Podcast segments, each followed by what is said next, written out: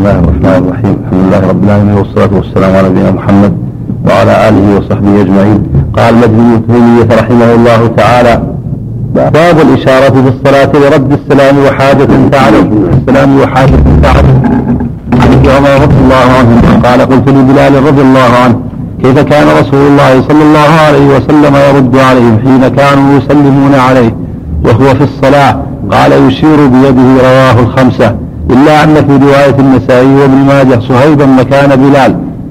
وعن ابن عمر وعن ابن عمر رضي الله عنه عن صهيب رضي الله عنه أنه قال مررت برسول الله صلى الله عليه وسلم وهو يصلي فسلمت عليه فرد إلي إشارة وقال لا أعلم إلا أنه قال إشارة بأصبعه. رواه الخمسة إلا ابن ماجه. وقال الترمذي وكلا الحديثين عندي صحيح.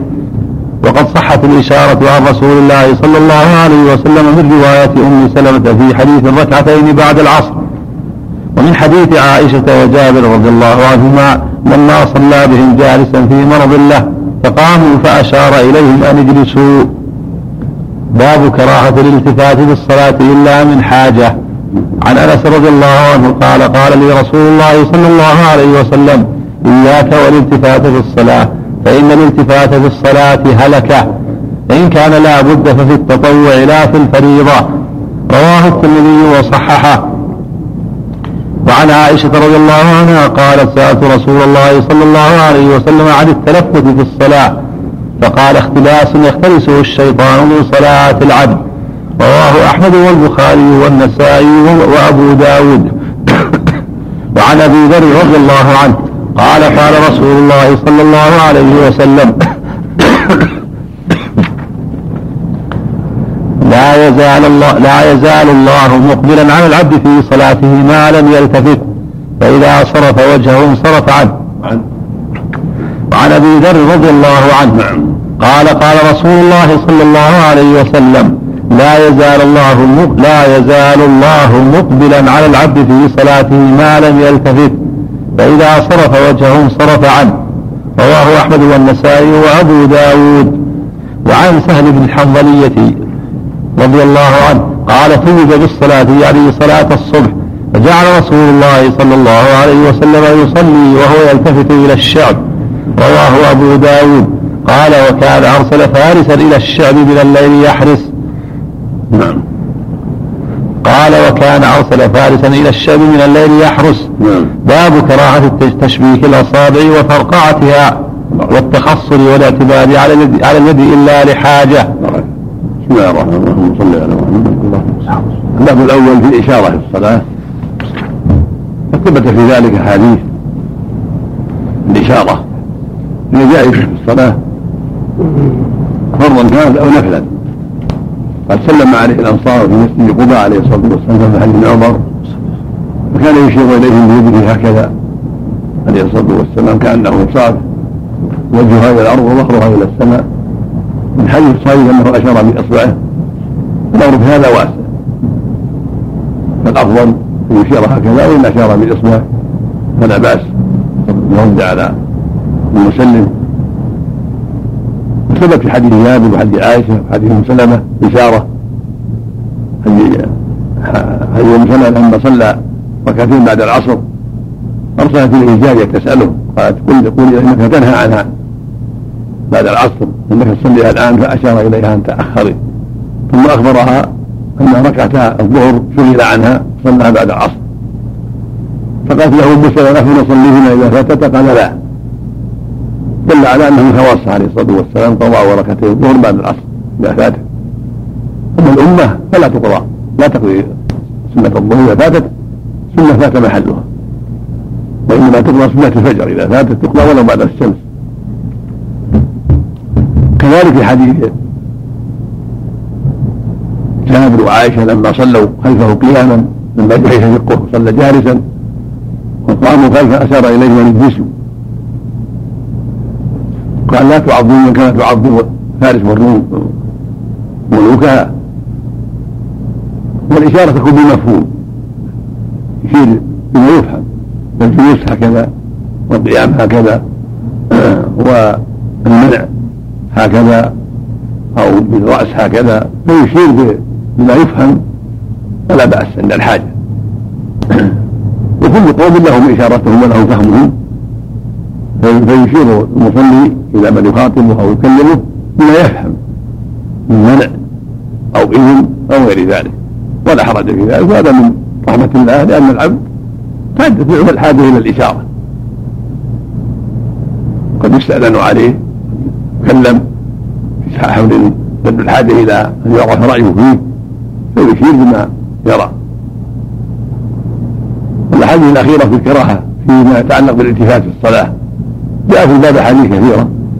من حديث عائشة من حديث أنس من حديث أبي ذر من حديث الحارث الأشعري من حديث سعيد بن الحنظلية ومن أحاديث أخرى.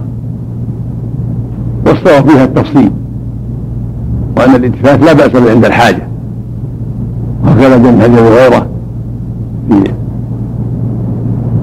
صلاة النبي صلى الله عليه وسلم في ذهاب النبي إلى بني عمرو بن عوف لم يحدث بينهم فصلى الصديق.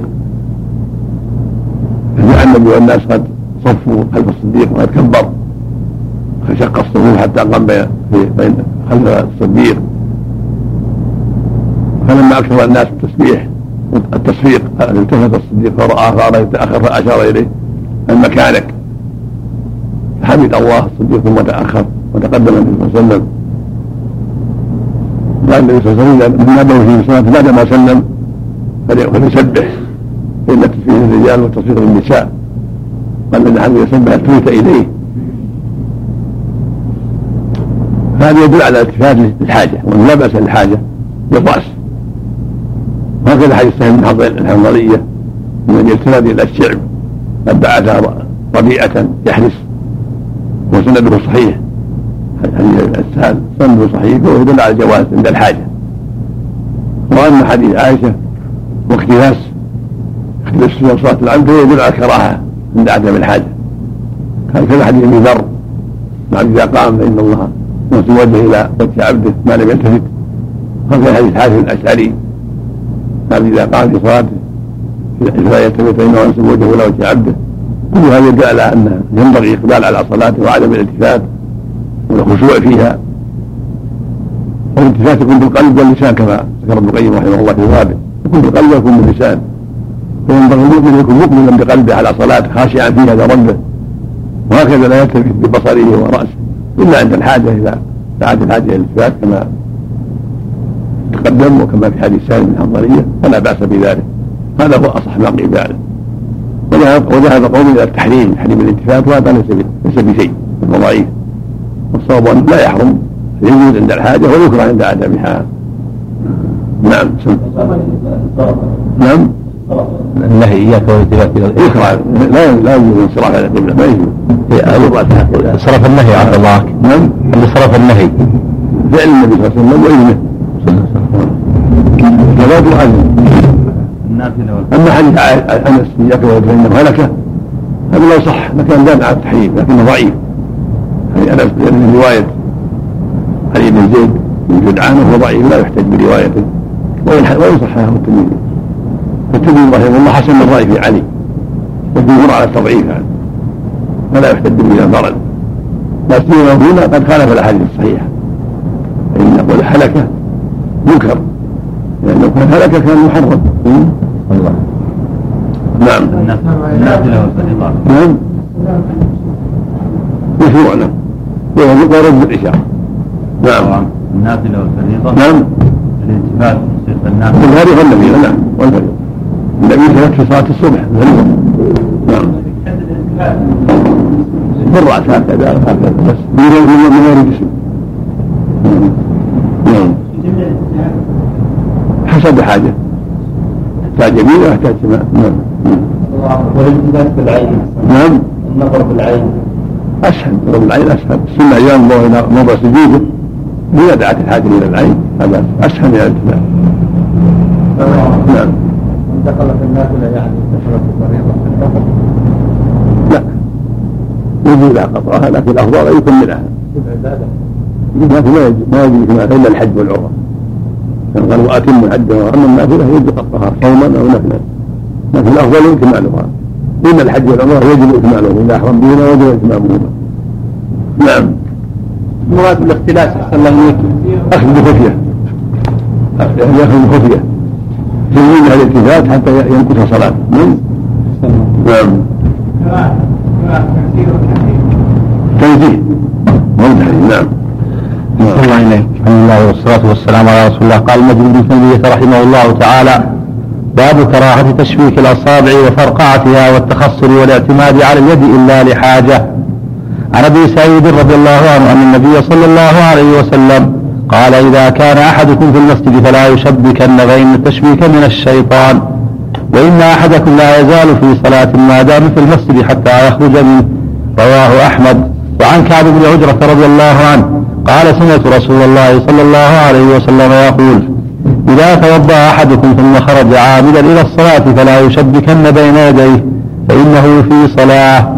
رواه أحمد وأبو داود والترمذي. وقد ثبت في خبر ذي اليدين أنه صلى الله عليه وسلم شبك أصابعه في المسجد وذلك يفيد عدم التحريم ولا يمنع الكراهة لكونه فعله نادرا. وعن كعب بن عجرة رضي الله عنه أن النبي صلى الله عليه وسلم رأى رجلا قد شبك أصابعه في الصلاة ففرج رسول الله صلى الله عليه وسلم بين أصابعه. وعن علي رضي الله عنه أن النبي صلى الله عليه وسلم قال لا تفقع أصابعك في الصلاة رواهما ابن ماجه. وعن أبي هريرة رضي الله عنه أن النبي صلى الله عليه وسلم نهى, نهى عن الخصر في الصلاة رواه جماعة إلا ابن ماجه. وعن ابن عمر رضي الله عنهما قال نهى النبي صلى الله عليه وسلم أن يجلس أن يجلس الرجل في الصلاة وهو يعتمد على يده. رواه أحمد وأبو داود. وفي لفظ لأبي داود نهى أن يصلي الرجل وهو معتمد على يده. وعن أم قيس بنت محصن رضي الله عنها أن النبي صلى الله عليه وسلم لما أسن وحمل اللحم اتخذ عمودا في مصلاه يعتمد عليه رواه أبو داود. باب ما جاء في مسح الحصى وتسويته عن معيقيب رضي الله عنه عن النبي صلى الله عليه وسلم قال في الرجل يسوي التراب حيث يسجد قال إن كنت فاعلا فواحدة. رواه الجماعة. وعن أبي ذر رضي الله عنه قال قال رسول الله صلى الله عليه وسلم إذا قام أحدكم إلى الصلاة فإن الرحمة تواجهه فلا يمسح الحصى. رواه الخمسة. وفي رواية لأحمد سألت رسول الله صلى الله عليه وسلم عن كل شيء حتى سألته عن مسح الحصى فقال واحدة أو دع باب كراهة أن يصلي الرجل معقوص الشعر. هذه الأحاديث في مسائل منها تشبيك الأصابع. تشبيك هكذا. هو جائز. لكن يكره في الصلاة وعند قصد الصلاة. لأن الرجل إذا خرج إلى الصلاة عهد إليها فهو في صلاة. ويكره التشبيك فيها أو عند السير إليها أو انتظارها بحديث كعب بن عمرة أبي سعيد. حديث كعب وأبي سعيد. أما خارج الصلاة بعد الصلاة فلا بأس على كراهة. والمؤلف يحمل حديث أبي هريرة على الكراهة والبقية على الجواز. هذا ليس بجيد والصواب أن الكراهة تختص بالصلاة أو ما قبل الصلاة عند القصد إليها. أما إذا كان في غير ذلك فلا بأس ولو في المسجد. ولهذا لما صلى في حديث اليدين شبك بين أصابعه عليه الصلاة والسلام. حديث الصحيح يؤمن كالبنيان يشد بعضه بعضا وشبك بين اصابعه فالتشبيه اصله جائز قد يرتاح له في بعض الاحيان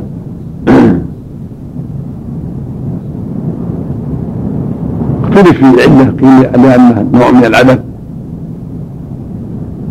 وقيل لأنه من عمل الشيطان وبكل حال فالمؤمن مامور بامتثال الشريعه وان لم يعرف العله فالأفضل له أن لا يشبك في حال الصلاة ولا عند قصد إليها ويكره له ذلك.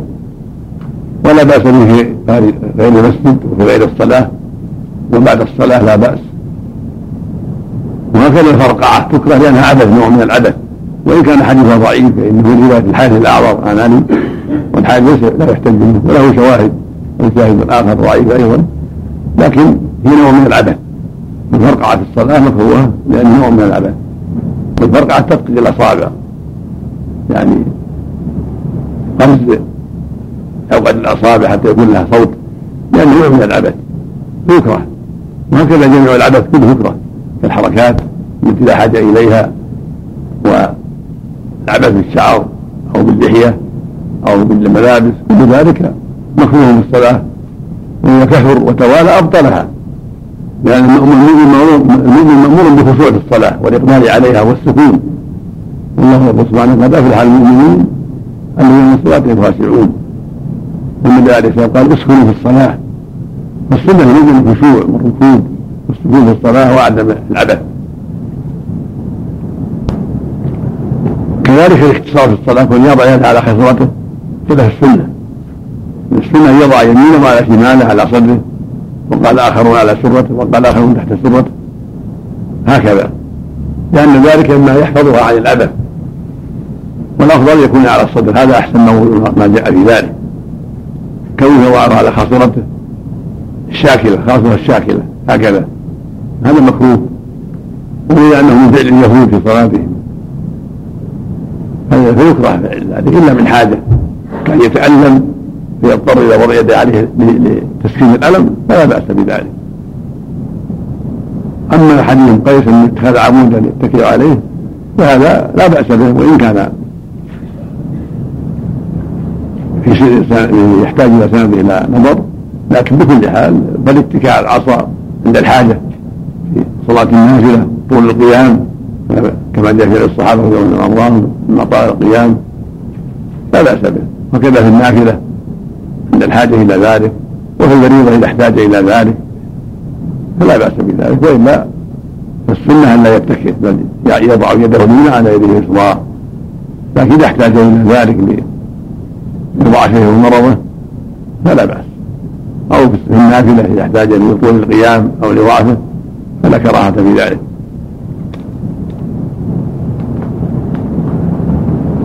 وحديث أبي ذر وحديث معيقين كلاهما يدل على إن السنة الإقبال على الصلاة وعدم مسح الحصى عند السجود. لا يمسح الحصى. لكن إذا دعت الحاجة واحدة كما قال في حديث ان كان واحدة. لو الآخر أو دع. فالافضل الا يكرر. إذا كان حاجة فيمسح مرة واحدة. لا يكون مثل خشونه أو حجر في موضع السجود أو شوكة. وما أشبه ذلك فواحده لأن المؤمن مأمور بالخشوع. ولما في حديث أبي فإن الرحمة تواجهه فالسنة له ألا يعبث بالمصلى. لكن إذا دعت الحاجة فليكن مسحة واحدة. وإذا لم تكن مسحة فلا بأس بالزيادة للحاجة. إذا كانت تشق عليه. إذا كان الموضع يشق عليه السجود عليه بشوك يؤذيه. فإما أن يزيله وإما يضع عليه شيء يطرح عليه. ثوبة أو ثمة أو شيء آخر حتى يخشع في صلاته والله أعلم. نعم. نعم تشبيك نعم. الحكمة في النهي عن تشبيك الأصابع. نعم. الحكمة في النهي عن تشبيك الأصابع. الله أعلم. ذكر الشوكاني أن قيل إنه العبث قال قوم من عمل الشيطان يحتاج إلى دليل. ما ورد فإنه في صلاة تعليل فإنه في صلاة. أو شيء عند خروج إلى الصلاة في صلاة يعني ما يناسب الصلاة. ويكون هذا هو العلة. كان عمل ما يناسب الصلاة. ولا يخفى أن الحكمة ما هو لازم علمه بها. علينا الامتثال ولو ما عرفنا الحكمة؟ لكن ما في رواية فإنه في الصلاة يعني عند الخروج يدل ذلك على أنه يترك في الصلاة. لكن الحكمة في قراءته هذا العدد أو من عمل الشيطان. لأن ما يظهر فيه. عبث واضح. مثل ما قال لو قال كذا. لكن الشارع أعلم وأحكم. نعم. نعم. الصلاة أو القاصد إليها قبل والجالس ينتظرها. نعم. لأن الجالس ينتظرها في صلاة والقاصد لها في صلاة. نعم. غير الصلاة ما في شيء. المكروه في الصلاة بس. نعم. نعم. في الصلاة بس. هذه الصلاة هذه الصلاة نعم. نعم. نعم نعم يرفع الصوت بعض الناس يمسك موضع سجوده حتى لو يمسك يمسك يمسك موضع سجوده حتى لو شيء لا ما أحد يكره له ذلك نعم لكن ما في حاجة لا يمسح ولا مرة نعم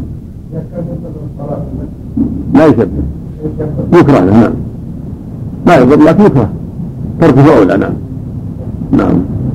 الشيخ عن عبد الله بن عمر بن في الصلاه المغضوب عليه تشبيك الاصابع نعم. تشبيك الاصابع في الصلاه والله اعلم يصح عنه هذا يكون عند اليهود يعني. يصح نعم. نعم. نعم. نعم.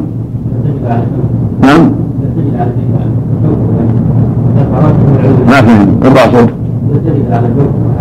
نعم. لا يضر ما لو سجل على ثوب ما في بأس يقول لو سجد على شوك. شوك؟ إذا كان ما يؤذيه إذا كان ما يؤذيه بعض الناس جفت خشنة إذا كان ما يؤذيه فلا بأس. نعم. هل أن يرفع رأسه ويزيل هذا الشيء ويرجع السجود؟ نعم. نعم. يرفع رأسه ويزيد ما أهداه ثم يضع رأسه. جبهته صلى الله عليه وسلم سجود على وسادة لا نخبر في الهواء إذا كان يعجز لا يحط وساده ولا غيره. يولي إيمان إذا عجز عن السجود. بسم الله الرحمن الرحيم. الحمد لله رب العالمين والصلاة والسلام على نبينا محمد وعلى آله وصحبه أجمعين. قال المجد بن تيمية رحمه الله تعالى باب كراهة أن يصلي الرجل معقوس الشعر. عن ابن عباس رضي الله عنهما انه راى عبد الله بن الحارث يصلي وراسه معقوس من ورائه فجعل يحله واقر له الآخر.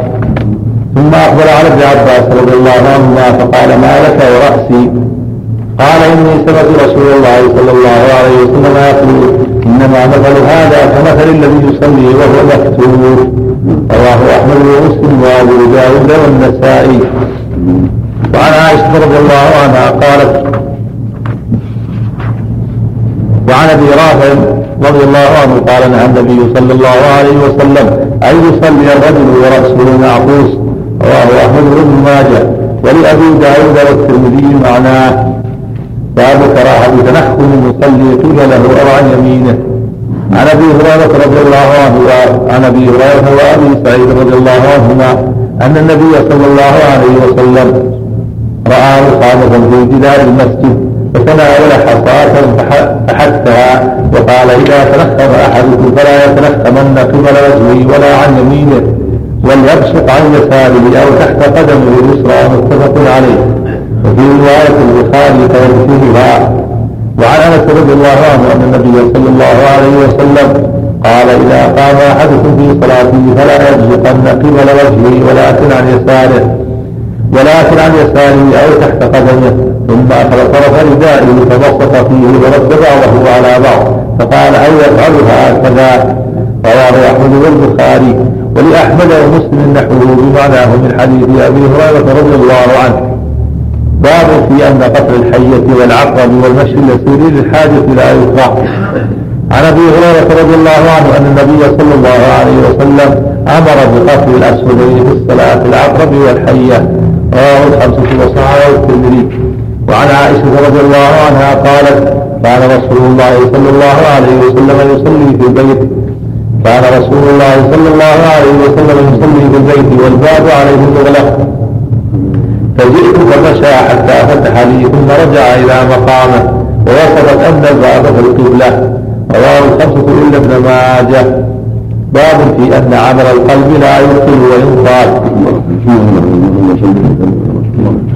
هذه الأحاديث الحديث الأول ابن عباس أن الدعاء فيما يتعلق بالعكس.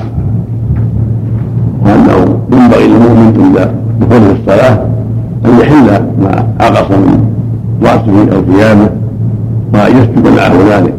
بما ثبت في الصحيحين عن ابن عباس رضي الله تعالى عنهما. عن النبي صلى الله عليه وسلم قال أمرت ونفسي على سبب العظم قال لا كف شعرا ولا جوا ولهذا لما رأى ابن عباس وابن الحارث معبوس الشعر حل شعره. وظاهر عبد الله بن الحارث يعني بن نوفل زعم الشوكاني ان احد روى هذه من زيد الهمداني الصحابي المعروف والاقرب أنه في من هذه النوبه تابعي. المقصود ان أن العقص هو عقد الشعر. هو يأخذ العمايل وهي الضفائر ويعقصها في في رأسه على رأسه أو يعقدها رفع ظهره. كل هذا يكره في الصلاة. بل اذا أراد الصلاة حل ذلك. هكذا اكمامه أو عمامته اطرافها أو رداءه لا يكفه فليسجد معه. وأن لا يكف شعرا ولا ثوبا. فاذا كان اكمامه مطوية هكذا يوفيها قد يكون قد قواها لبعض العمل. أو للولو فاذا أراد بكم الصلاة فإنه يحل ثمين وهكذا لو كان رداؤه مكفوفا يتركه حتى يسجد معه. والحديث والحديث الأخرى حديث ابي هريرة وأنس وما جاء في معناهما كلها تدل على تحريم البصاق في المسجد. ولا سيما في القبلة فانها أشنع. قبله المصلين ولهذا أنكر النبي ذلك واضح وحكى ذلك من الجدار. فلا يحل احدكم أن يستقبل فيلصق في وجهه ان حديث قال في الصلاة فإنه ينادي ربه. ويقول الله قبل وجهه فنهاهم عن هذا الأمر.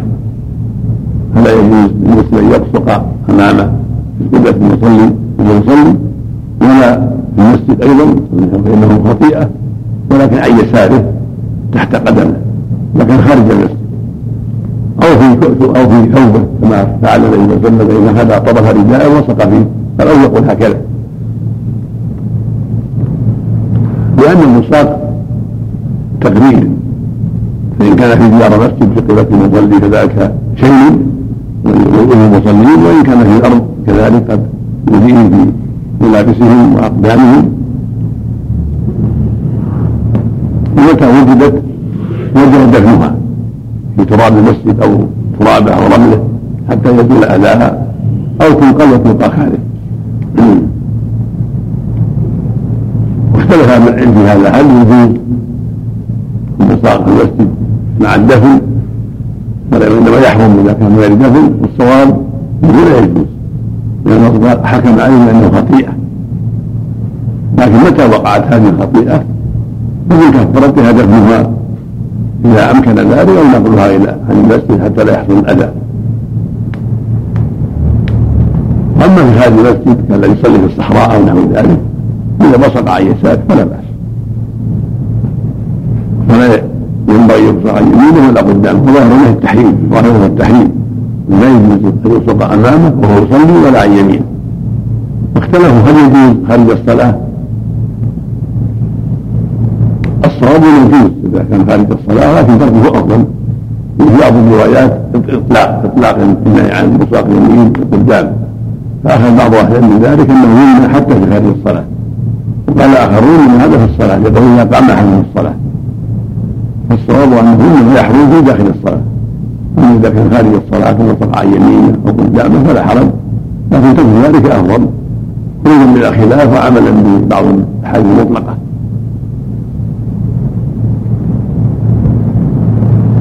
اما حديث أبي هريرة في قتل الاسود قتل الاسودين وحديث عائشة في الباب يدل على أنه لا بأس بالعمل اليسير في الصلاة للحاجه للمصلحه لذات الحاجة فلا بأس أن يعمل مثل ما يتقدم أو يتأخر أو يقتل الحيه أو العقرب أو الفزع أو ما أشبه هذا لا بأس.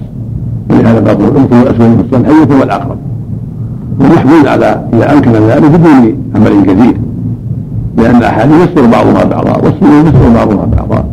فاذا أمكن قتلها بدون عمل كثير قتلها لئلا تؤذيه أو تؤذي غيره.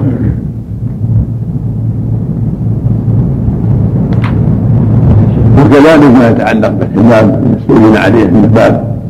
فرأوا تيسر فتحه للمستأذن فلا بأس إذا كان قريبا يمشي إليه كما فتح لعائشة. وكان أمامه الباب وحديث عائشة سنده جيد. وينظر على مد الإسلام ولا بأس به. وحمله العلماء على أنه إذا كان العمل ليس بالكثير جمعا بين الأحاديث الدالة على النهي عن العبث في الصلاة والحرق والأعمال الزائدة لكن إذا دعت الحاجة إلى ذلك صار عملا جائزا. كما تقدم النبي صلى الله عليه وسلم في قصة عوض بن النار عليه السلام الجنة في صلاة الكسوف وحفظ تقدم. ومن يعرض عليه النار فقد تأخر. فهذا لأسباب هذه لا تضر الصلاة لأسباب شرعية. كون يتقدم الباب أو لقتل حية أو عقرب أو المكان المناسب. يعني في مكان مناسب كل هذا لا حرج فيه إن شاء الله. نعم. نعم. جعل أطراف الوسطى على الكتفين هل هو من كف الشعر؟ الظاهر انه يرخيها لأنه يعرف حتى كذا نعم. لا يرخيها مثل الرداء نعم نعم نعم مثلا خمس جاء قبل أتي يوم القيامة وجه تحمل على داخل الصلاة هذا مطلق هذا له بعض المعنى داخل الصلاة لأنه مثل اللفظ الصحيحين ما منعها من الصلاة يكن نجرا هذا قريب والمطلق يحمل على المقيد ومن هذا بالإطلاق كره مطلقا. لكن إذا تركه الإنسان مطلقا يكون أحسن من جميع الخلاف وعمل بالعموم. القاعدة ما يحمل مطلق على المقيد. هذا هذا الأصل. خارج الصلاة. نعم. أقول الحديث واضحة في التقييد. هذه الصلاة أشد. نعم. التعليل فإن الله قبل وجهه والمصلي. نعم نعم. نعم. نعم.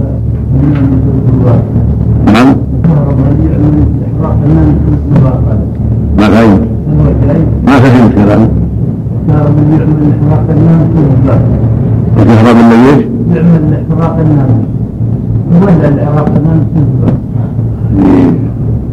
لا يصير قتل لكن قتل قتل بغير النار احوط من قتل بالعليت واشباهه من الاشياء اللي تقتله من المنهيات كقتل الذباب والحيه والعقرب لكن بالنار فيه نظر اذا كان من توضع لقتله تركها اولى احوط لقول النبي صلى الله عليه وسلم لا يعذب بها إلا الله.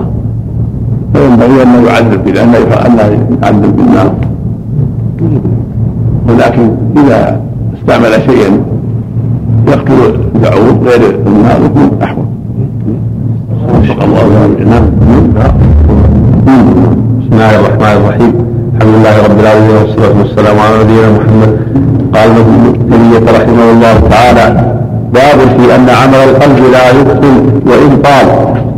عن أبي هريرة رضي الله عنه أن النبي صلى الله عليه وسلم قال إذا نودي بالصلاة أدبر الشيطان له ضراب حتى لا يسمع الأذان فإذا قضي الأذان أقبل فإذا توجد بها أدبر فإذا قضي التكوير أقبل حتى يخطر بين المرء ونفسه. يقول اذكر كذا اذكر كذا لما لم يكن ذكر لما لم يكن يذكره. حتى يظل الرجل إذ يدري كم صلى. فإذا يدري أحدكم ثلاثا صلى أو أربعا فليسجد سجدتين وهو جالس. متفق عليه. وقال البخاري قال عمر رضي الله عنه إني لأجهز جيشي وأنا في الصلاة. باب القنوت بالمكتوبة عند النوازل وتركه في غيرها. عن أبي مالك الاشعري رضي الله عنه قال قلت لأبي يا ابت إنك قد صليت خلف رسول الله صلى الله عليه وسلم وأبي بكر وعمر وعثمان وعلي. ها هنا بالكوفه قريبا من خمس سنين أكانوا يقنطون. قال أي بني محدث رواه أحمد والترمذي وصححه وابن ماجه. وفي روايته أكانوا يقنطون في الفجر. والنسائي ولفظه قال صليت خلف رسول الله صلى الله عليه وسلم فلم يقنط وصليت خلف أبي بكر فلم يقنط وصليت خلف عمر فلم يقنط وصليت خلف عثمان فلم يقنط وصليت خلف علي فلم يقنط ثم قال يا بني بدعة. وعن, وعن أنس رضي الله عنه أن النبي صلى الله عليه وسلم قنت شهرا ثم تركه رواه أحمد. وفي لفظ ترك شهرا يدعو على أحياء من أحياء العرب ثم تركه. رواه أحمد ومسلم والنسائي وابن ماجه. وفي لفظ قنت شهرا حين قتل القراء فما رأيته حزن حزنا قط وأشد منه رواه البخاري. وعن أنس رضي الله عنه قال كان القنوت في المغرب والفجر رواه البخاري. وعن البراء بن عازب رضي الله عنه أن النبي صلى الله عليه وسلم كان يقنط في صلاة الفجر والمغرب. رواه أحمد ومسلم والترمذي وصححه.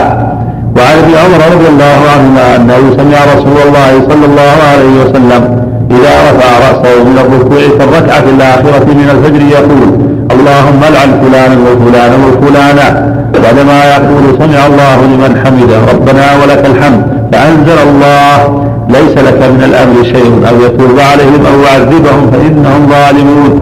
رواه أحمد والبخاري. وعن أبي هريرة رضي الله عنه أن النبي صلى الله عليه وسلم كان إذا أراد أن يدعو على أحد أو يدعو لأحد قنت بعد الركوع ربما قال إذا قال سمع الله لمن حمد ربنا ولك الحمد اللهم أنج الوليد بن الوليد وسلمة بن هشام وعياش بن أبي ربيعة والمستضعفين من المؤمنين اللهم اشتد وطأتك على مضر واجعلها عليهم سنين كسني كسني يوسف. قال يجهر بذلك ويقول في آخر صلاته في صلاة الفجر اللهم لعن فلانا وفلانا حيين من العرب حتى أنزل الله ليس لك من الأرض شيء. الآية رواه أحمد والبخاري. وعن أبي هريرة رضي الله عنه قال بينما النبي صلى الله عليه وسلم يصلي العشاء إذ قال سمع الله لمن حمده ثم قال ثم قال قبل أن يسجد اللهم نج الوليد ابن الوليد. اللهم نج المستضعفين من المؤمنين. اللهم اشتد وقتك على مضر. اللهم اجعلها عليهم سنين كسنين يوسف. رواه البخاري. وعنه أيضا قال له وعنه أيضا قال لاقربن بكم صلاة رسول الله صلى الله عليه وسلم. فكان أبو هريرة يخلف في الركعة الآخرة من صلاة الظهر والعشاء الآخرة وصلاة الصبح. بعدما يقول سمع الله لمن حمده فيدعو للمؤمنين ويلعن الكفار متفق عليه. وفي رواية لأحمد وصلاة العصر مكان صلاة العشاء الآخرة. وعن ابن عباس رضي الله عنهما قال خرج رسول الله صلى الله عليه وسلم شهرا متتابعا في الظهر والعصر والمغرب والعشاء والصبح في دبر كل صلاة. إذا قال سمع الله لمن حمده من الركعة الآخرة يدعو عليهم على حي من بني سليم على رعل وذكوان وعصية ويؤمن من خلفه رواه أبو داود وأحمد وزاد. أرسل إليهم يدعوهم إلى الإسلام فقتلوهم. قال عكرمة كان هذا مفتاح القلوب. أبواب السترة أمام المصلي وحكم المرور دونها. الباب الأول الدلالة على أن ما يقع من المصلي من الأفكار. في بعض شؤونه أو في أمور الآخرة لا يضر صلاته ولا يبطلها. فإن كان ينقص ووضع في بعض الأحيان يقول ليس المرء في صلاته إلا ما عقل منها.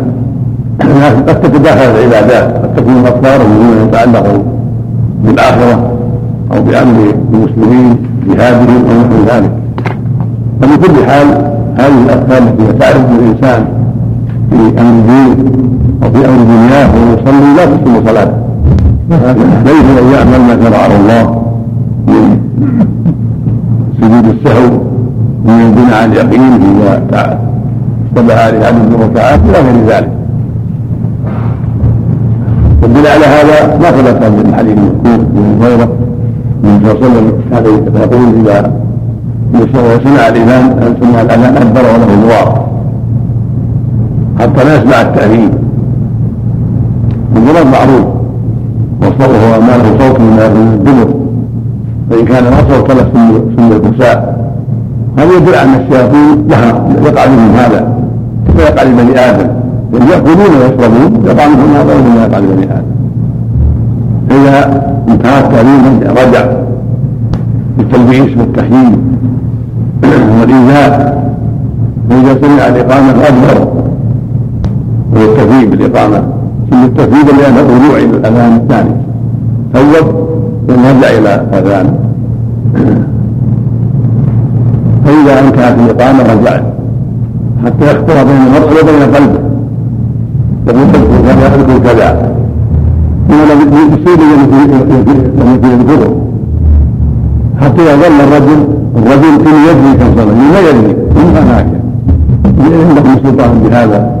ان لبثتم الا قليلا وما لبثتم ما عندهم سلطان لكن هذا المعنى ما بكثير من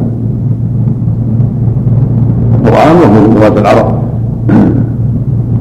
فإذا وجد ذلك فليس سجدتين هذا الحديث مجمل واسترك من الأحاديث الأخرى المقصود من هذا أن الشيطان يلبس عليه الصلاة ويؤذيه ويسهله بالوساوس والأفكار لكن ما قال النبي فليعيد صلاته بل ليس سجدتين ودل ذلك. على أن هذه الوساوس لا تبطلها ولكن على صاحبها أن يتأدب بالأحكام الشرعية ويعمل بما شرعه الله في علاج الوسوسة. من التعوذ بالله من الشيطان كما أمر النبي عليه الصلاة والسلام بن العاص. لما قال رسول الله الشيطان لبس عليه ثلاثة أمره أن يغفر أن يسار ثلاثة يتعوذ بالله من الشيطان. ثلاث مرات ففعل وعافاه الله. فالإنسان يبتدئ بذلك يستعيذ بالله من الشيطان يجمع قلبه يحرص جاهد نفسه. هذا من جهاد هذا عدل فالأعداء يحتاجون إلى جهاد. الله يقول والذين جاهدوا فينا لنهدينهم سبلا. ويقول يتق الله جل خير واتقوا الله ما استطعتم. هذا عدل شديد العداوة. فلا بد من جهاد الله. وأنت في الصلاة. الحرص على الاقبال على صلاتك بجمع قلبك تذكر انك بين يدي الله. تعوذ بالله من الشيطان إلى غير هذا من أنواع الجهاد. لعلك تسلم من شر فإذا حصل من شيء من النسيان تعمل بما جاء في الأحاديث. فإذا نسيت هل أنت للثالثة أو في الرابعة؟ اجعلها الثالثه نسيت هل انت للثانيه أو اجعلها الثانية. وكمل صلاتك واسجد استوى سجدتين كما جاء في الحديث الاخرى حديث سعيد؟ المسلم اذا شك من صلاته. فلم يكن صلى ثلاث مرات فيطرح الشك مبني على ما استيقن ثم يسجد سجدتين قبل أن يسلم. حديث ابن مسعود؟ أحد من صلاته فيتحرى الصواب. فيتم عليه ثم يسلم. ثم يسجد سجدتين الحاصل أنه في هذه البريه يعتني بأسباب السلامة ويحرص على أسباب السلامه العبد بالله فإذا كبس عليه الأمر يعمل بما كان النبي صلى الله عليه وسلم. فإن كان شك في العدد منع اليقين والأقل. وإن كان ترك السهل الأول أو تسبيح الركوع أو السجود أو رد الغلول من السجدتين سهى عن ذلك سجد السهو وإن كان زاد ركعة سجد السهو وإن كان قصدها مكمل فقال في قصر اليدين يعالج هو بما بينه النبي صلى الله عليه وسلم في غير هذا الحديث. الحديث مجمل والحديث الاخرى مفصله والشاهد من هذا ان أن الرسول ما أمر بإعادة الصلاة. كثير المسلمين كل ما صلوا عادوا كل ما صلوا عادوا لعب عليهم الشيطان. فتجي يصلي خمس مرات وعشر مرات ما ما, تمت الصلاه كما سلم قال ما ما صح صلاتي أنا عندي وساوس هذا يقع النساء كثير وبعض الرجال. ينبغي أن يحذر هذا هذا ما يجوز. التلاعب طاعة للشيطان في التلاعب ولكن يبني على اليقين أو أو يتحرى ويبني على الغلب وأنك من حديث مسعود ويكذب ويشكر الشام ولا يجب في كل ساعة يطلع ويجدد الصلاة. هذا عمر رضي الله عنه وهو أفضل الصحابة خيرهم. بعد الصديق يقول انه يحيي الجيش للصلاة. من اهتمام بالجهاد وحرصه على الجهاد قد يفترن بعض الأحيان أن أمر بكذا وكذا في الجيش في الصلاة الإنسان يخطر له أشياء في الصلاة. تارة يخطر له أنه سيسافر إلى كذا سيفعل كذا سوف يرجو كذا سوف يؤمر بكذا. إلى غير هذا. ولا سيما من له شؤون كالأمراء والقضاة والعلماء. ومن له شؤون تخطر له أشياء كثيرة فينبغي المسلم إذا خطر له شيء مما بين النبي صلى الله عليه وسلم فيجتهد ويبني على اليقين ويعمل ما شرعه الله من سبيل السهم اما الاحاديث الاخرى فيما يتعلق بالقنوت فجاء في القنوت احاديث كثيره وكلها في قنوت النوازل النبي صلى الله عليه وسلم ثبت عنه من طرق كثيرة عن جماعة من الصحابة ابي هريرة وانس وابن عمر وعبد بن عازم وغيرهم بقنوت النوازل كان يدعو على احياء من العرب يدعو على بعض العرب. تارة يختم بأنه سيسافر إلى كذا سيفعل كذا سوف يزور كذا سوف يمر بكذا إلى غير هذا. ولا سيما من له شؤون كالأمراء والقضاة والعلماء. ومن له شؤون تخطر لهم أشياء كثيرة وينبغي المسلم إذا خطر له شيء مما بين النبي صلى الله عليه وسلم فيجتهد ويبني على اليقين ويعمل ما شرعه الله من سنين الشهر أما الأحاديث الاخرى فيما يتعلق بالقنوت قد جاء في القنوت احاديث كثيره وكلها في قنوت النوازل النبي صلى الله عليه وسلم ثبت عنه من طرق كثيرة عن جماعة من الصحابة أبي هريرة وانس وابن عمر وعبد بن عازم وغيرهم في قنوت النوازل كان يدعو على أحيان من العرب يدعو على بعض العرب. لما عاندوا أو قتلوا بعض المسلمين أو أهلوا بعض المسلمين يدعو عليهم في الصلوات. وكان الغالب على خلوص الفجر والمغرب اطراف النهار أول اول النهار واول الليل. ولما قنت في العصر والعشاء وفي الظهر لكن الغالب في الفجر والمغرب أو في الفجر وحده. أو في الفجر والمغرب والعشاء في الصلاه الجاهلية. يدعو على أحياء أو على افراد منها في بعض الأحيان يدعو لهم كما قال اللهم انت الليل الوليد اللهم انت كلام أهل هشام اللهم انت عيسى ابي ربيعه اللهم من طوال مكة. كان هذا قد يفعل لذلك لما بعث جماعة من القرى للدعوة إلى أصحاب المعونة فقتلوهم دعا عليهم شهرا دعانا لعلم والأكوان والوصية على من الاحيان كما يدعو عليهم لما قتلوا العشرة. عاصم ثابت واصحابه المقصود أنه صلى الله عليه وسلم وقع له هذا كثيرا. لكنه لا يكون أيام معدوده ثم يكفر يستمر فالذي انكره العلماء هو الاستمرار. ان يترك الصبح في غيرها مستمرا هذا الذي يفعله النبي صلى الله عليه وسلم إنما يخرج بالاسباب ثم يدع. اما ما يفعله بعض العلماء من الوجود دائما في الفجر هذا قاله جماعة من العلماء. والصواب أنه ليس من الشروع صواب لا يستحب الدوام في هذا. وإن كان فعله بعض الصحابة من بعض العلماء الشافعيه والجماعه لكن الصواب أنه لا يستحب الخروج دائما في الفجر ولا في غيرها. ومن أدلة ذلك ما سمعت من اطلاق ما كان يداوم؟ في بعض الايات شهرا بعضها فتعالى كما تعالى أحياء وترك في حديث سعد بن طالب عن أبيه يقول اشياء الذي قال صليت خلف بكر ولم يقل خلف عمر خلف عثمان خلف علي. مثل بدر هذا أيضا من هذا يبين لنا أن باستمرار القنوت اللهم اهدنا بين هديت أو بأي ألفاظ في الفجر أو في المغرب أو في العشاء هذا بدعة. أما إذا فعله ولي الأمر أو بأمر ولي الأمر أو فعله مسلم اجتهاد يدعو على المشركين أو يدعو للجاهلين أو مستضعفين المسلمين بعض الأحيان في البيت لا. لا باس بالتاسم من النبي عليه الصلاة والسلام. والله. اعلم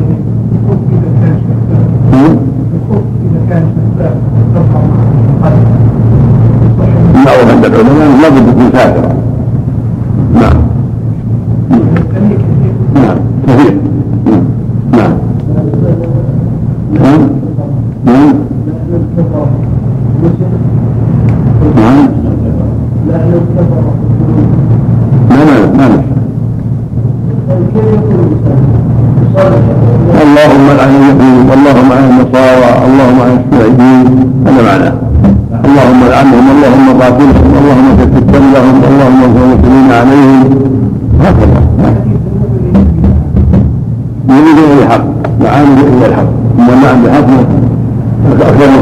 عليه وسلم وقد لعن ولعن العصاة لعن الله الصالح يسلك الحبل وتقطع يده يسلك وتقطع يده لعن شارب الخمر ولعن المصورين وهو أفضل الخلق عليه الصلاه والسلام ورعى نعم. المعين لا ينبغي الا المعين المعين لا ينبغي العلم الذي لعن العموم.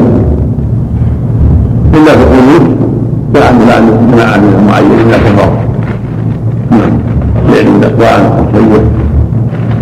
المصلي المصلي لم يأتي إلا بسجدة واحدة. ثم قام إلى الركعة ثم إيه؟ ثم قام إلى الركعة الأخرى. هل يرجع. يأتي بركعة فيما بعد. قبل أن يستثني الوجود يمكن يستثني لا يرجع لا- لا يعتد بها. وإن رجعها فلا بأس لكن الشيء وإن يرجع لا يعتد بها. يأتي مرة بعد بعد بعد يسجد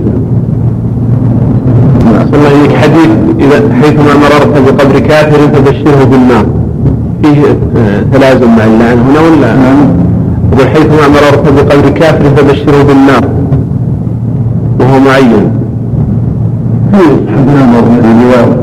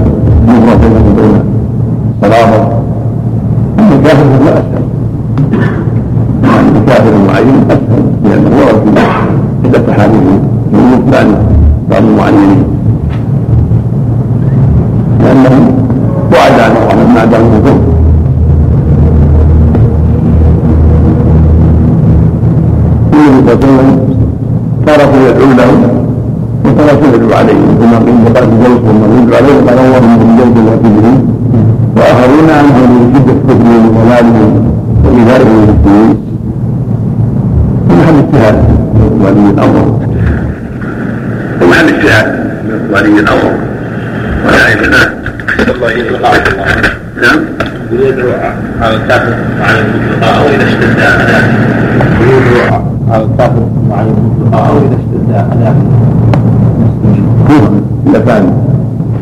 اذاه رضوان فلهذا لم يدعو على ذلك اللهم من يوسف وكله ولم يدعو على هذا أما أن صادق فقد دعا له وان تدعو لما لا تختلفون تختلفون نعم.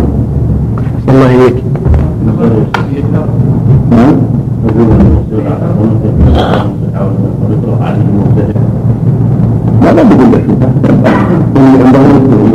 السهول لأنه جاء خلاف العلماء ينبغي يصح ما لم يكن القران من طلب الشيطان هذه الجمله بدعة. ينبغي النصيحه والتعليم ما ينبغي الشبهه في هذا لأن هو مقصود في هذا نعم. أحسن الله إليك. بعد فرض الصحابه وابي هريره وجماعه نعم.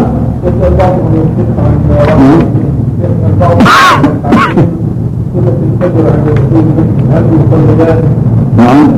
ركعتين سنة الفجر. عند كل الصلوات غير لا يكفي تكفي عن العلم ركعتان فقط. عن عن الراتب وعن التحيه جميعا كان من لا يصلي بعد الفجر إلا ركعتين عليه لكن ما صلى الله له البيت. ثم جاء يصلي فجر إذا جاء الامام لم يقل صلى التحيه لكن له البيت. أما اذا صلى الله له البيت كفى عن تحيه نعم. بسم الله الرحمن الرحيم الحمد لله رب العالمين والصلاة والسلام على نبينا محمد وعلى آله وصحبه أجمعين قال مجد بن تيمية رحمه الله تعالى أبواب السترة أمام المصلي وحسن المرور دونها باب استحباب الصلاة إلى السترة والذنوب منها والانحراف قليلا عنها والرخصة في تركها عن أبي سعيد رضي الله عنه قال قال رسول الله صلى الله عليه وسلم إذا صلى أحدكم فليصلي إلى سترة وليدن منها. رواه أبو داود وابن ماجه. وعن عائشة رضي الله عنها أن النبي صلى الله عليه وسلم سئل في غزوه تبوك عن سترة المصلي فقال كمؤخره الرحل رواه مسلم. وعن ابن عمر رضي الله عنهما قال قال رسول الله صلى الله عليه وسلم قال كان رسول الله صلى وسلم إذا خرج يوم العيد يأمر بالحربة فتوضع بين يديه فيصلي إليها والناس وراءه وكان يفعل ذلك في السفر. متفق عليه. وعن سهل بن سعد رضي الله عنه قال كان بين مصلى رسول الله صلى الله عليه وسلم وبين الجدار ممر الشاة. متفق عليه. وفي حديث بلال أن النبي صلى الله عليه وسلم دخل الكعبة فصلى وبينه وبين الجدار نحو من ثلاثة أذرع. رواه أحمد والنسائي ومعناه للبخاري من حديث ابن عمر رضي الله عنهما. وعن طلحة بن عبيد الله رضي الله عنه قال كنا قال كنا نصلي والدواب تمر بين أيدينا. فذكرنا ذلك للنبي صلى الله عليه وسلم فقال مثل مؤخرة الرحل تكون بين يدي أحدكم ثم لا يضره ما مر بين يديه. رواه أحمد ومسلم وابن ماجه. وعن أبي هريرة رضي الله عنه عن النبي صلى الله عليه وسلم أنه قال إذا صلى أحدكم فليجعل تلقاء وجهه شيئا فان لم يجد فليرقب عصا فان لم يكن معه عصا فليخط خطا ولا يضره ما مر بين يديه رواه أحمد وأبو داود وابن ماجه. وعن المقداد بن الأسود أنه قال ما رأيت رسول الله صلى الله عليه وسلم صلى إلى عمود إلى عود ولا عمود ولا شجرة إلا جعله على حاجبه الايسر أو الأيمن ولا يصمد له صمدا. وعن ابن عباس رضي الله عنهما أن النبي صلى الله عليه وسلم صلى في فضاء ليس بين يديه شيء. رواهما أحمد وأبو داود. باب دفع المال وما عليه من الإثم والرخصة في ذلك للطائفين بالبيت. هذه الاحاديث العديده فيما يتعلق بالفطره تدل على أحكام. منها شرعية الفطرة. هذا أمر ممنوع عليه؟ يشرع للمسلمين أن يصلي إلى ستره والستره تكون جدارا أو عمودا أو على الله وهي العصا مطلوبا أو ما أشبه ذلك. وكلها وأقلها مثل مثل الرحل كما في حديث أبي ذر وحديث عائشة وغيرهما. مثل الرحل عصا الشداد التي تكون خلف الراكب يستند إليها وتكون أمام الرفيق تقارب الذراع أو ذراع إلا قليل يجب ينصبها المصلي امامه وتكفيه في الكرسي وما اشبه ذلك يكون امامه وفي حديث ابن سعيد فلا تاكلها فاذا صلى احدهم فليصلي إلى سنه ويبدو منها. رواه أبو داود بن ماجه واسلامه جديد حسن. ويقول تأكيد الستره على شرعية الدنيا منها. هذا لا يكون بعيدا منها. وأقصى ذلك ثلاثة ذروات كما فعل النبي صلى الله عليه وسلم لما دخل الكعبه صلى إلى القبلة وبينه من الإمام له ثلاث ابرار يقول في حديث سعد كان بين الجدار وبين مصلاه بعد الله الشاة يدل على القرب منها. وهذا والله اعلم يعني بين موضع السجود. موضع الشاة بين موضع السجود. طرف المصلى يعني. حتى لا يصبح الجدار. بينه وبين السترة قليل حتى لا يصبح فيها يسفو ويضرب فيها بوجهه يقول تأخرها قليلا. مر مر الشاة نحن شبه أو قريب من ذلك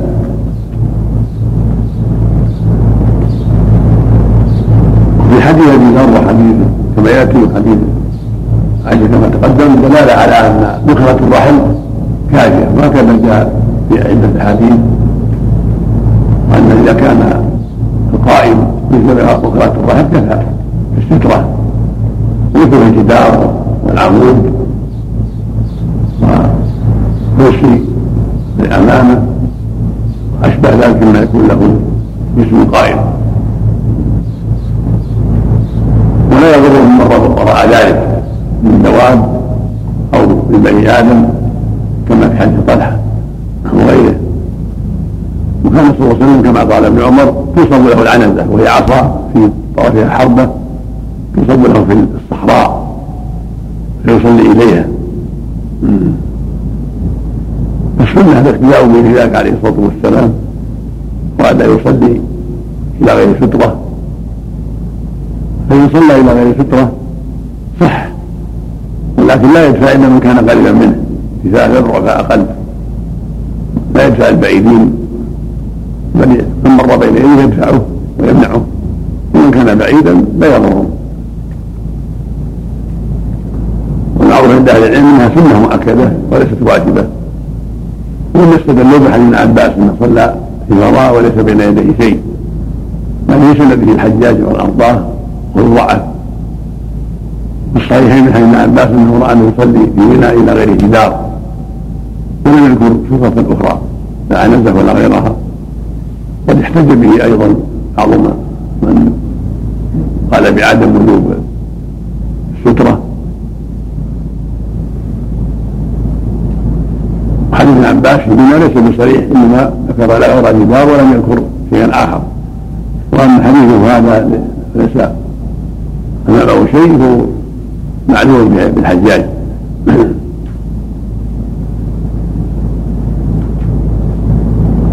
وحديث المقداد بن الاسود في ما اشار له مؤلف في الترجمه ان يجعل السفر عن يمينه على حجاب حجابه الأيمن والأيسر. احتج به بعض أهل العلم على ذلك. وانه لا يصمد اليها صمدا بل يجعلها على حاجبه الأيمن وحاجبه الأيسر. وهذا الحديث ضعيف. لأن في رواية المهلب بن حجر البهراني عن مضاعف بنت بغداد عن أبيها. قال العلماء في المهلب انه مجهول وقال في مضاعف إنها لا تعرف الحديث ضعيف من أجل جهالة الراويين من العجب أن بعض الناس اعتمده وقال إنه إذا صلى إلى ستره يجعلها على حاجب الأيمن والايسر مع ضعفه وجهاله الرواه والصواب أنه يجعلها أمام يصمد إليها. هذا هو الصواب. لأن ستره والستره تكون ستره إذا صمد إليها. والعلم تكون أمامه والجدار يكون أمامه والعمود يكون أمامه. هذا هو ظاهر الأحاديث الصحيحة. كثيرة. من حديث ابي هريرة اذا صلى احد فليأت تلقاء وجه شيئا. تلقاء ما قال عن يمينه قال تلقاء وجه شيئا. فإن لم فينصب عصا. فإن يجد فليخط خطأ. ثم لا يضره مر بين يديه. رواه أحمد وابو داود وابن ماجه. اختلف أهل العلم في ضابط تضعيفه وتصحيحه. قال جماعة إنه مضطرب وضعفوه. قال المديني واحمد رحمه الله وجماعه انه صحيح قال حافظ البلوغ رحمه الله ولم يسلم من زعم أنه مضطرب هو حسن. فهو دليل على انها تكون امامه كما كالاحاديث الأخرى داله على ان الصلاة تكون امامه لا على حاجب اليمين ولا على حاجب بل امامه الشيخ محمد رحمه الله في اداب المسجد الصلاه تبع فيها كلام متأخر الحنابله لأنها عن حاجب الايمن أو الايسر وكأنه لم ينظر الحديث ولم يطلع على ضعفه وفيه أن من لم يجد سترة يخط خطا الصحراء ما وجد شيء خط خطه في التراب كالهلال هكذا. قال بعضهم هكذا طولا طولا والأقرب مثل ما قال أحمد رحمه الله خطا أمامه معترض كالهلال.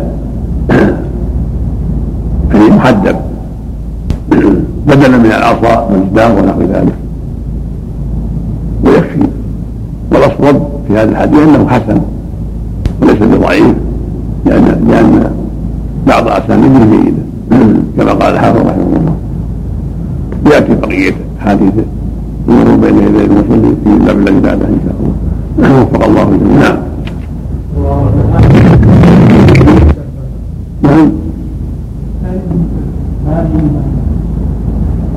هاني نعم إيش؟ ارفع صوتك هاني بن هاني الجنباني بالسكون الكوفي مفتوح مظلوم مفتوح مستور بالسين نعم. من الثالثة مستور نعم.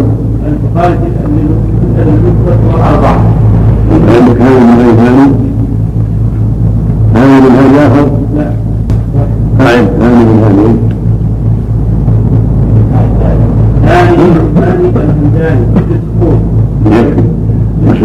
لا شرك نعم شيخ حفظك الله ما هو مستور؟ نعم. يعني يستدرك على الحافظ لأنه نعم. وثق- وثقه ابن حبان وقال النسائي لا بأس به. راجعنا قبل ذلك. من التهذيب اي نعم. من وثقه ابن حبان وقال النسائي لا بأس به. وأظن, يعلق على التقريب وأظن العجل أيضا وثقه. وأنه يعلق على التقريب في نسبة معلق عليه. لحفظ التقريب مواضع كثيرة من هذا النظر ينبغي يعلق عليه نعم. الله إليك حديث نعم. ثلاثة لا تقربهم الملائكة. أقول حديث ثلاثة لا تقربهم الملائكة. في أتيت به من كتاب آداب الزكاة في الألباب رياض علي إي نعم. الله. يك- آه، لا هو أتى به من حديث عمار بن ياسر. نعم. أتى به من حديث عمار بن ياسر رضي الله عنه. نعم. مضبوط أين نعم. في المسند من حديث علي. من حديث علي. اقرأ. سند عن علي. والله إليك. قال الإمام أحمد رحمه الله تعالى حدثنا عبد الرزاق قال أخبرنا سفيان بن عبد الله بن نجي عن علي رضي الله عنه عن جابر بن عبد الله بن نجي عن جابر عن عبد الله. أحسن الله إليك. عن جابر عن عبد الله بن نجي هذا جابر الجعفي أحسن الله إليك. نعم. قال كنت آتي رسول الله صلى الله عليه وسلم كل غداة فإذا تنحنح دخلت وإذا سكت وإذا سكت لم أدخل. قال فخرج إلي فقال حدث البارحة أمر سمعت خشخشة في الدار فإذا أنا جبريل عليه السلام وقلت ما منعك من دخول البيت؟ فقال في البيت كلب. قال فدخلت فإذا فإذا در للحسن تحت كرسي لنا. فقال إن الملائكة لا يدخلون البيت إذا كان فيه ثلاث كلب أو صورة أو ذنب إذا كان فيه ثلاث كلب أو صورة أو ذنب نعم.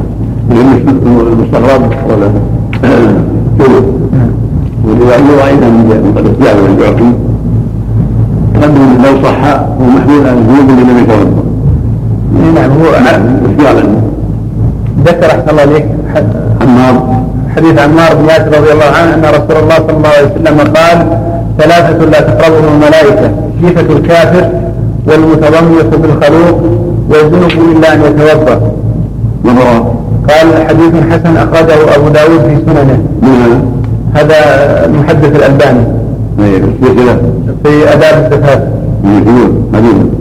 قال حديث حسن أخرجه أبو داود في سننه من طريقين وأحمد والطحاوي والبيهقي من أحدهما وصححه الترمذي وغيره.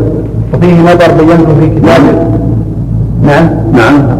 وفيه نظر بينته في كتاب ضعيف سنن أبي داود برقم لكن مثل الطريق الأولى لكن مثل الطريق الأولى وهو هذا له شاهدان.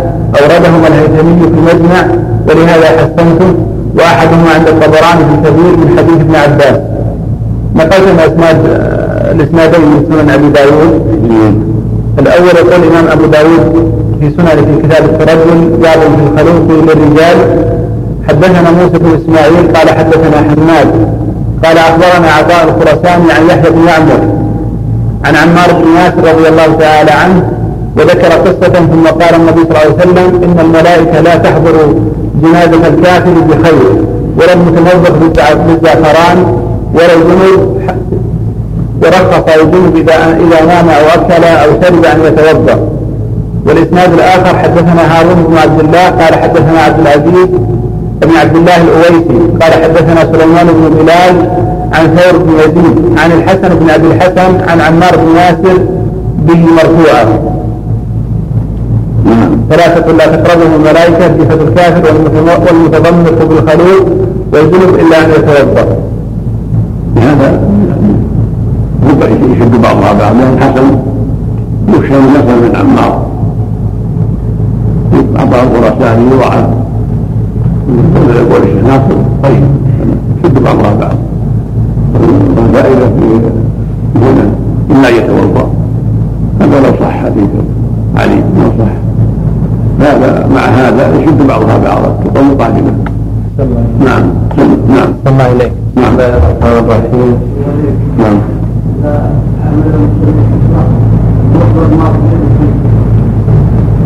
إن كان النار امرأة أو حمار أو كلب أسود تقطعت الصلاة. إن كان النار غيره رجل أو كلب أسود أسود أو شاء أو غيره ما تقطع الصلاة لكن في النفس الذي حصل القطع في ثلاثة المرأة والحمار لا يقطع لكن في نقص يمنع المغلوب لكن لا يقطع الصلاة. نعم. رب العالمين مثل الرجل سواء المرأة والحمار كما يقطع صلاة الرجل جميعا. نعم نعم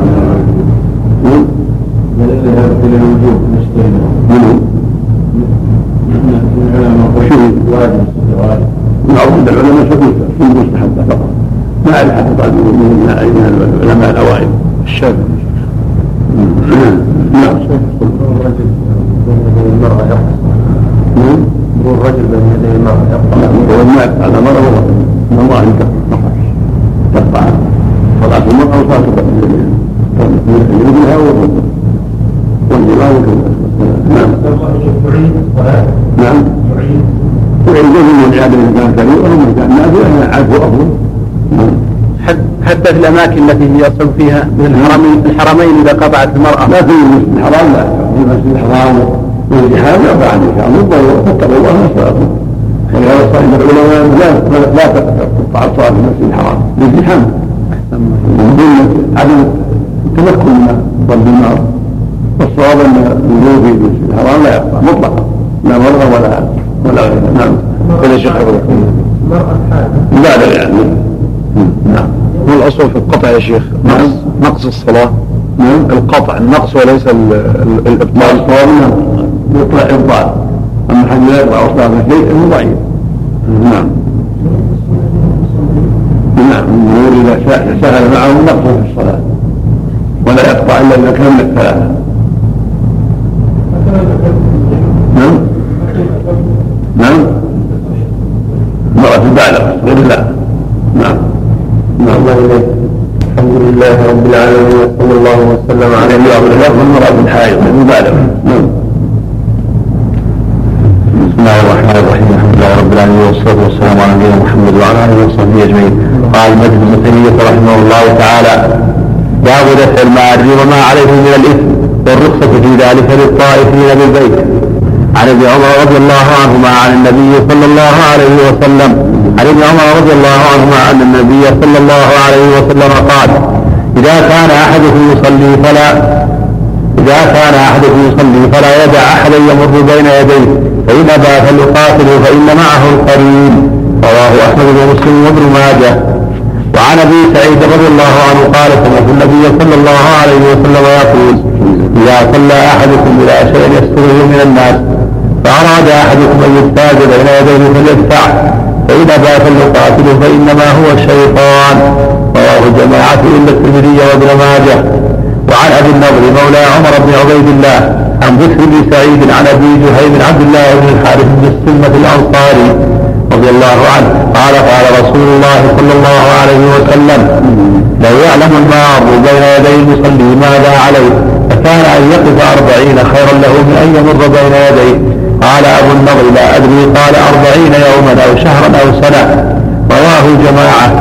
وعن المطلب بن بن أبي وداعة رضي الله عنه أنه رأى النبي صلى الله عليه وسلم يصلي مما يلي باب مما يلي باب بني سهم والناس يمرون بين يديه وليس بينهما سترة.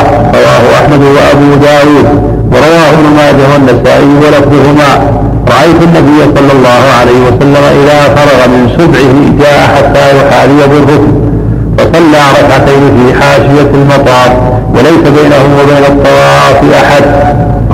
رواه القوة وشيء يشدد ما شدد باب من صلى وبين يديه إنسان أو بهيمة. عن عائشة رضي الله عنها قالت كان رسول الله صلى الله عليه وسلم يصلي صلاته من الليل وأنا معترضة بينه وبين القبلة أشراط الجنازة فإذا أراد أن يوتر أيقظني فأوتر. رواه جماعة إلا الترمذي. وهو حجة في جواز الصلاة إلى النائم. وعن ميمونة رضي الله عنها أنها كانت تكون حائضا لا تصلي وهي مفترشة بحذاء مسجد رسول الله صلى الله عليه وسلم وهو يصلي على خمرته. إذا سجد أصابني بعض ثوبه متفق عليه.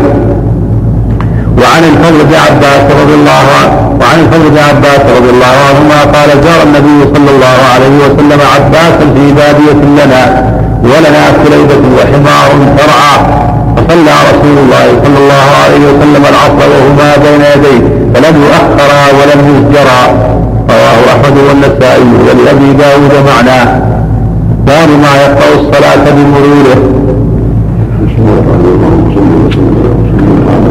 أما بعد هذه الأحاديث الأول كلها تدل على وجود الإمام بين يدي الرسول أمر بذلك وشد فيه الواجب عدم الوجود بين يدي المصلي والواجب على المصلي أن يدفع أيضا يقول أن يدفعه بين ذاك ليقاتله والسنة للمصلي أن يمنع المار ويصلي إلى سترة فإذا كان المار بينه وبينها منعه وإن كان قريبا منعه وإن كان بعيدا لم يضره وأحسن ما في ذلك فلا ضر كما فعل النبي في الكعبة فإن صلى بينه وبين انتظار ربه فلا تأذر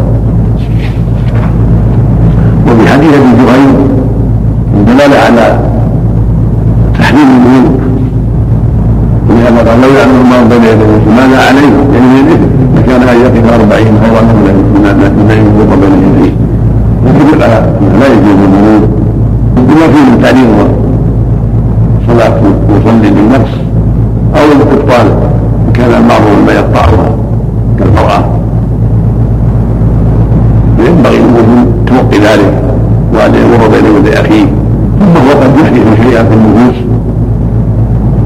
قد يفضي إلى بغضاء وشحناء وينبغي التوقف عن ذلك وأن يتحرى الشيء الذي يبدو ذمته بأن يقدم أخاه من ورائه أو يترك طريقا آخر. لا يمر بين يديه. حذرا من الإثم وحذرا مما يقع بين المؤمن وأخيه بالتساهل في هذا. وقد جاء في الصحيح من حديث أبي سعيد أنه كان يصلي بالمسلم بموت فأراد بعض بني أمية يمر فمنعه ثم أراد يمر فمنعه بدخل القويه فاستشاره مروان. ولما دخل أبو سعيد مروان أخبره مروان. قال أبو سعيد أن اوجد بهذا. سيدنا صلى الله عليه وسلم يشتري المشفى الحديث المقصود أن هذا قد يؤثر في النفوس. فينبغي توقي هذا مع ما في من توقي الاثم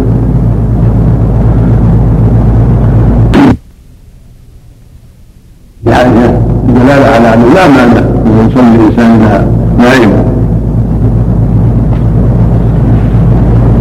أو مضطجع غير نائم لا يضر الضرر في الوضوء اما اذا كان مضطجعا أو جالسا فلا يضر وهكذا حديث ميمونه انها تكون المصلي يصلي من جوار زوجته عن يمينه وعن شماله.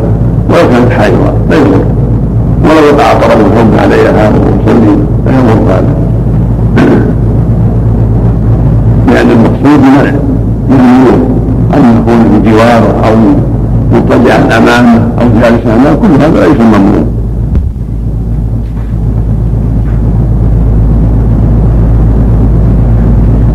الحديث الاخير لقبل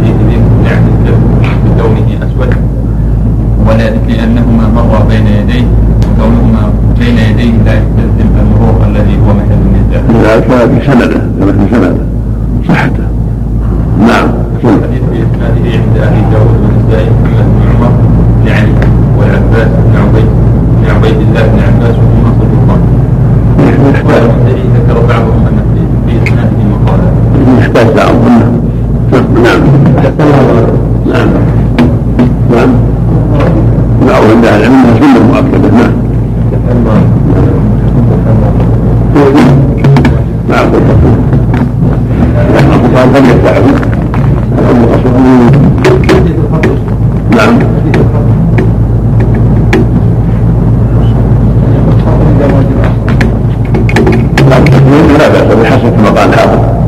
من ومن من زعم انه تلبس واحسن إلا من يجد خط خط. نعم. نعم.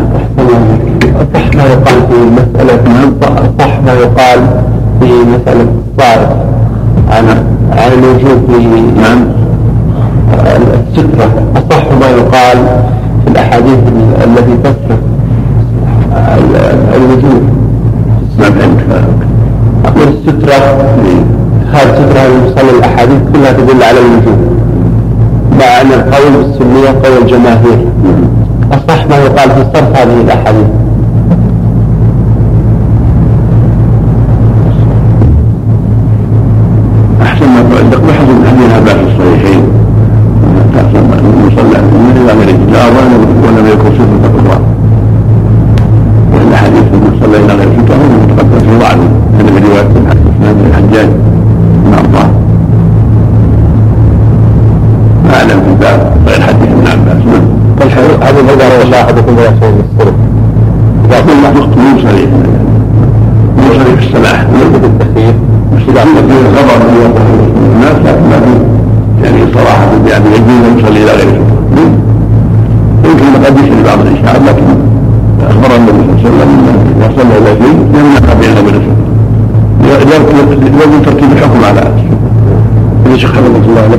الحجة للقائلين بوجوب السترة في هذا. نعم. بل الحجة للقائلين ليست عليهم.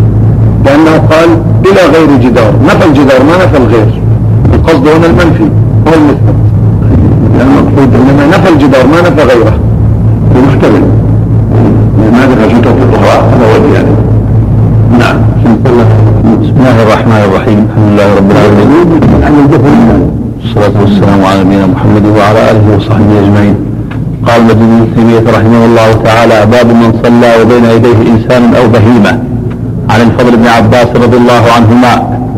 قال زار النبي صلى الله عليه وسلم عباسا في بادية لنا ولنا كليبة وحمار ترعى فصلى رسول الله صلى الله عليه وسلم العصر وهما بين يديه فلم يؤخرا ولم يزجرا.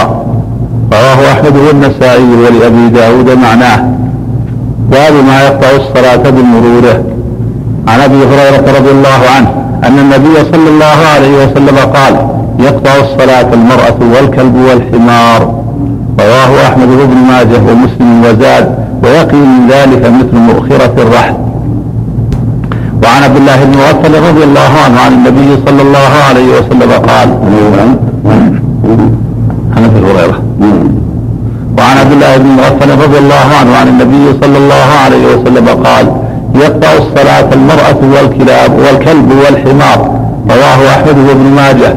وعن عبد الله بن الصامت عن أبي ذر رضي الله عنه. قال قال رسول الله صلى الله عليه وسلم إذا قام أحدكم يصلي فإنه يستره. إذا كان بين يديه مثل آخرة الرحل. فإذا لم يكن بين يديه مثل آخرة الرحل فإنه يقطع صلاته الحمار والمرأة والكلب الأسود. قلت يا أبا ذر ما بال الكلب الأسود من الكلب الأحمر من الكلب الأصفر؟ قال يا ابن أخي سألت رسول الله صلى الله عليه وسلم كما سألتني فقال الكلب الأسود شيطان. رواه الجماعة إلا البخاري. وعن أم سلمة رضي الله عنها أن النبي صلى الله عليه وسلم كان يصلي في حجرتها فمر بين يديه عبد الله أو عمر فقال بيده هكذا فرجع. فمرت ابنة أم سلمة فقال بيده هكذا فمضت. فلما صلى رسول الله صلى الله عليه وسلم قال هن أغلب. رواه أحمد وابن ماجه. وعن أبي سعيد رضي الله عنه قال قال رسول الله صلى الله عليه وسلم لا يقطع الصلاة شيء وادرؤوا ما استطعتم فإنما هو شيطان. رواه أبو داود. وعن ابن عباس رضي الله عنهما قال أقبلت راكبا على أثان وأنا يومئذ قد ناهزت الاحتلام. ورسول الله صلى الله عليه وسلم يصلي بالناس بمنى إلى غير جدار فمررت بين يدي بعض الصف فنزلت وأرسلت الأثان ترتع فدخلت في الصف فلم ينكر علي ذلك أحد. رواه الجماعة. أبواب صلاة التطوع. بعد هذه الاحاديث فيما يتعلق بوجود بين يدي المصلي. الفضل فقد تقدم في الباب السابق؟ وليس فيه صراحة بان كلب الحمار قريب منه وليس فيه صراحة بانه لأنه قد وضع ستره أو لم يضع ستره فهو ليس فيه بيان واضح. وقد يحتج به من يرى عدم وجود الستره وان لأن لم يذكر الستره قبل البحث في هذا أو ان هذا عند العلم هو سنه انها سنه والاحاديث الصحيحه داله على أنه هو كلب والحمار يقطع الصلاه وهي اصح من حديث الفضل وصريحة كما في حديث أبي ذر وابي هريرة وهكذا ابن عباس أبي داود والنسائي واحاديث أخرى في الباب كلها تدل على هذا المعنى وأن المصلي إذا كان ليس ليس بين يديه هو أفاك الرحل فإنه يقطع صلاته المرأة الحائض والإذاعة الطالبة والحمار والكلب الأسود.